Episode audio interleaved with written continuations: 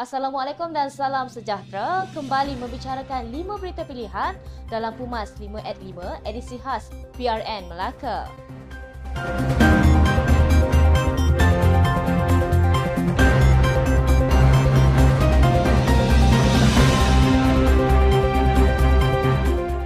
Barisan Nasional melancarkan manifesto bagi pilihan raya negeri Melaka bertemakan kestabilan demi kemakmuran yang menggariskan lima teras dan 103 inisiatif. Lima teras itu ialah kestabilan politik, melonjakkan ekonomi baharu, kecekapan tadbir urus, masyarakat bersatu padu dan pembangunan mapan dan perkongsian kemakmuran. Pelancaran yang dilaksanakan secara maya itu sebagai mematuhi prosedur operasi standard SOP yang menggariskan Majlis Keselamatan Negara MKN disempurnakan oleh Timbalan Pengurusi BN Datuk Seri Muhammad Hassan dan dihadiri Datuk Seri Sulaiman Mak Ali yang juga calon BN kawasan Lendu. Muhammad yang juga Timbalan Presiden UMNO berkata, secara keseluruhan, lima teras tersebut merangkumi sebanyak 103 inisiatif yang bersifat inklusif untuk keluarga Melaka atas prinsip no one is left behind, tiada siapa pun yang akan tercicir. Inisiatif ini membawa BN kepada matlamat kestabilan demi kemakmuran. Tegas beliau, manifesto Parti BN merupakan aku janji yang realistik dan mampu dilaksanakan dalam tempoh lima tahun akan datang selain tidak dirangka secara sembrono, sebaliknya mengambil kira semua keperluan rakyat Melaka. Jentera Parti Barisan Nasional BN perlu melakukan tiga perkara dalam kempen sempena pilihan raya negeri Melaka.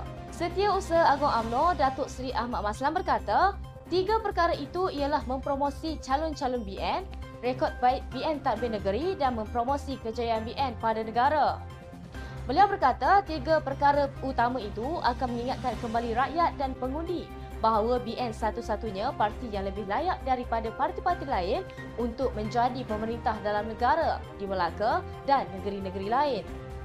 Dalam pada itu, Ahmad Maslan turut mengingatkan jentera parti agar mempergandakan usaha berkempen pada PRM Melaka ini melalui media sosial seperti WhatsApp, Telegram, Facebook, Twitter, Instagram, TikTok sepanjang tempoh berkempen.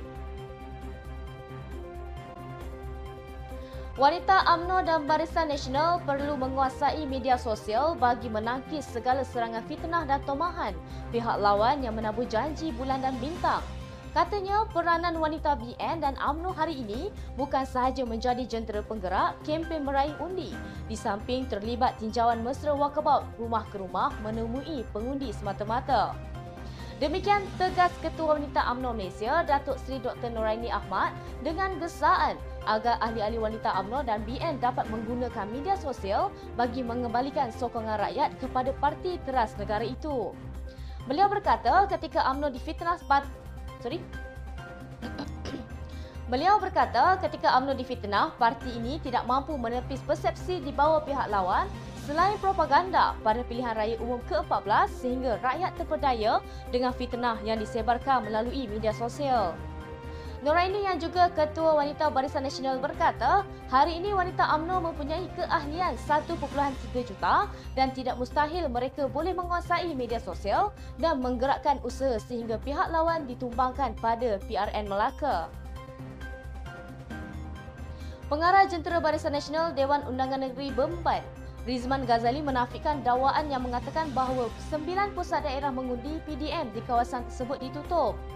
Katanya semua PDM telah dibuka selepas pengumuman penamaan calon dan satu PDM yang dipindahkan atas faktor keselamatan kerana kedudukan yang boleh mengundang kemalangan jalan raya. Rizman berkata beliau telah mengarahkan Ketua PDM Baharudin Kancil untuk memindahkan PDM Pondok Kempas atas faktor keselamatan para petugas PDM termasuk jentera BN.